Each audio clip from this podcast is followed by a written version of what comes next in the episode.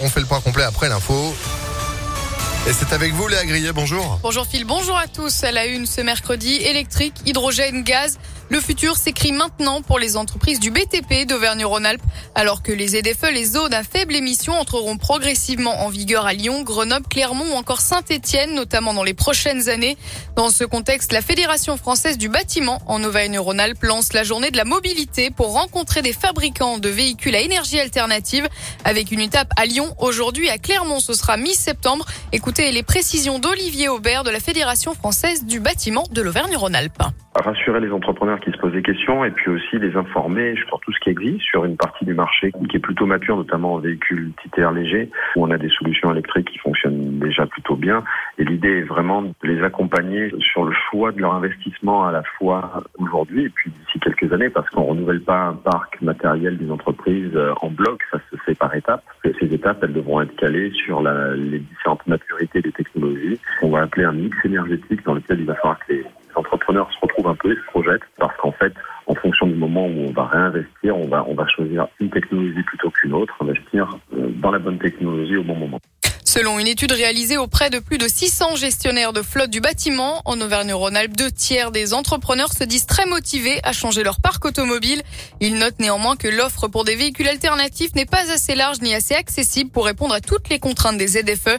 Ils demandent des dérogations et un panel d'aides plus importantes et notent un manque en matière d'infrastructures comme des bornes de recharge par exemple.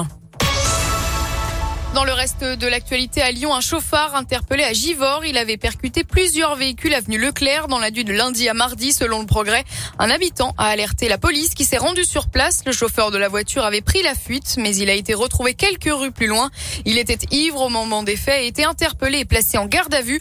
Plusieurs propriétaires de véhicules endommagés ont pu être identifiés. Les autres sont invités à se faire connaître auprès du commissariat de Givors.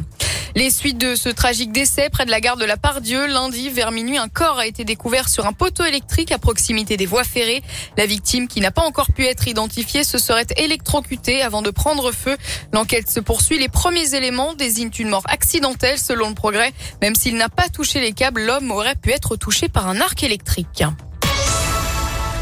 38 tonnes de produits de première nécessité. C'est le contenu d'un nouveau convoi qui part pour l'Ukraine demain de Lyon. Il contient de la nourriture, du matériel médical et des vêtements qui seront distribués à la population. D'anciens casques bleus membres de l'Association internationale des soldats de la paix sont à l'initiative de ce convoi. Ils ont déjà réalisé plusieurs allers-retours aux frontières polonaises, slovaques ou encore roumaines depuis le début de la guerre. Tabouaf demande des explications à la France insoumise. Le candidat aux législatives dans le Rhône a été accusé de violences sexuelles. Dans une lettre ouverte, il a expliqué, je cite, n'avoir jamais été confronté aux dites accusations, contrairement à ce qu'avait annoncé son parti.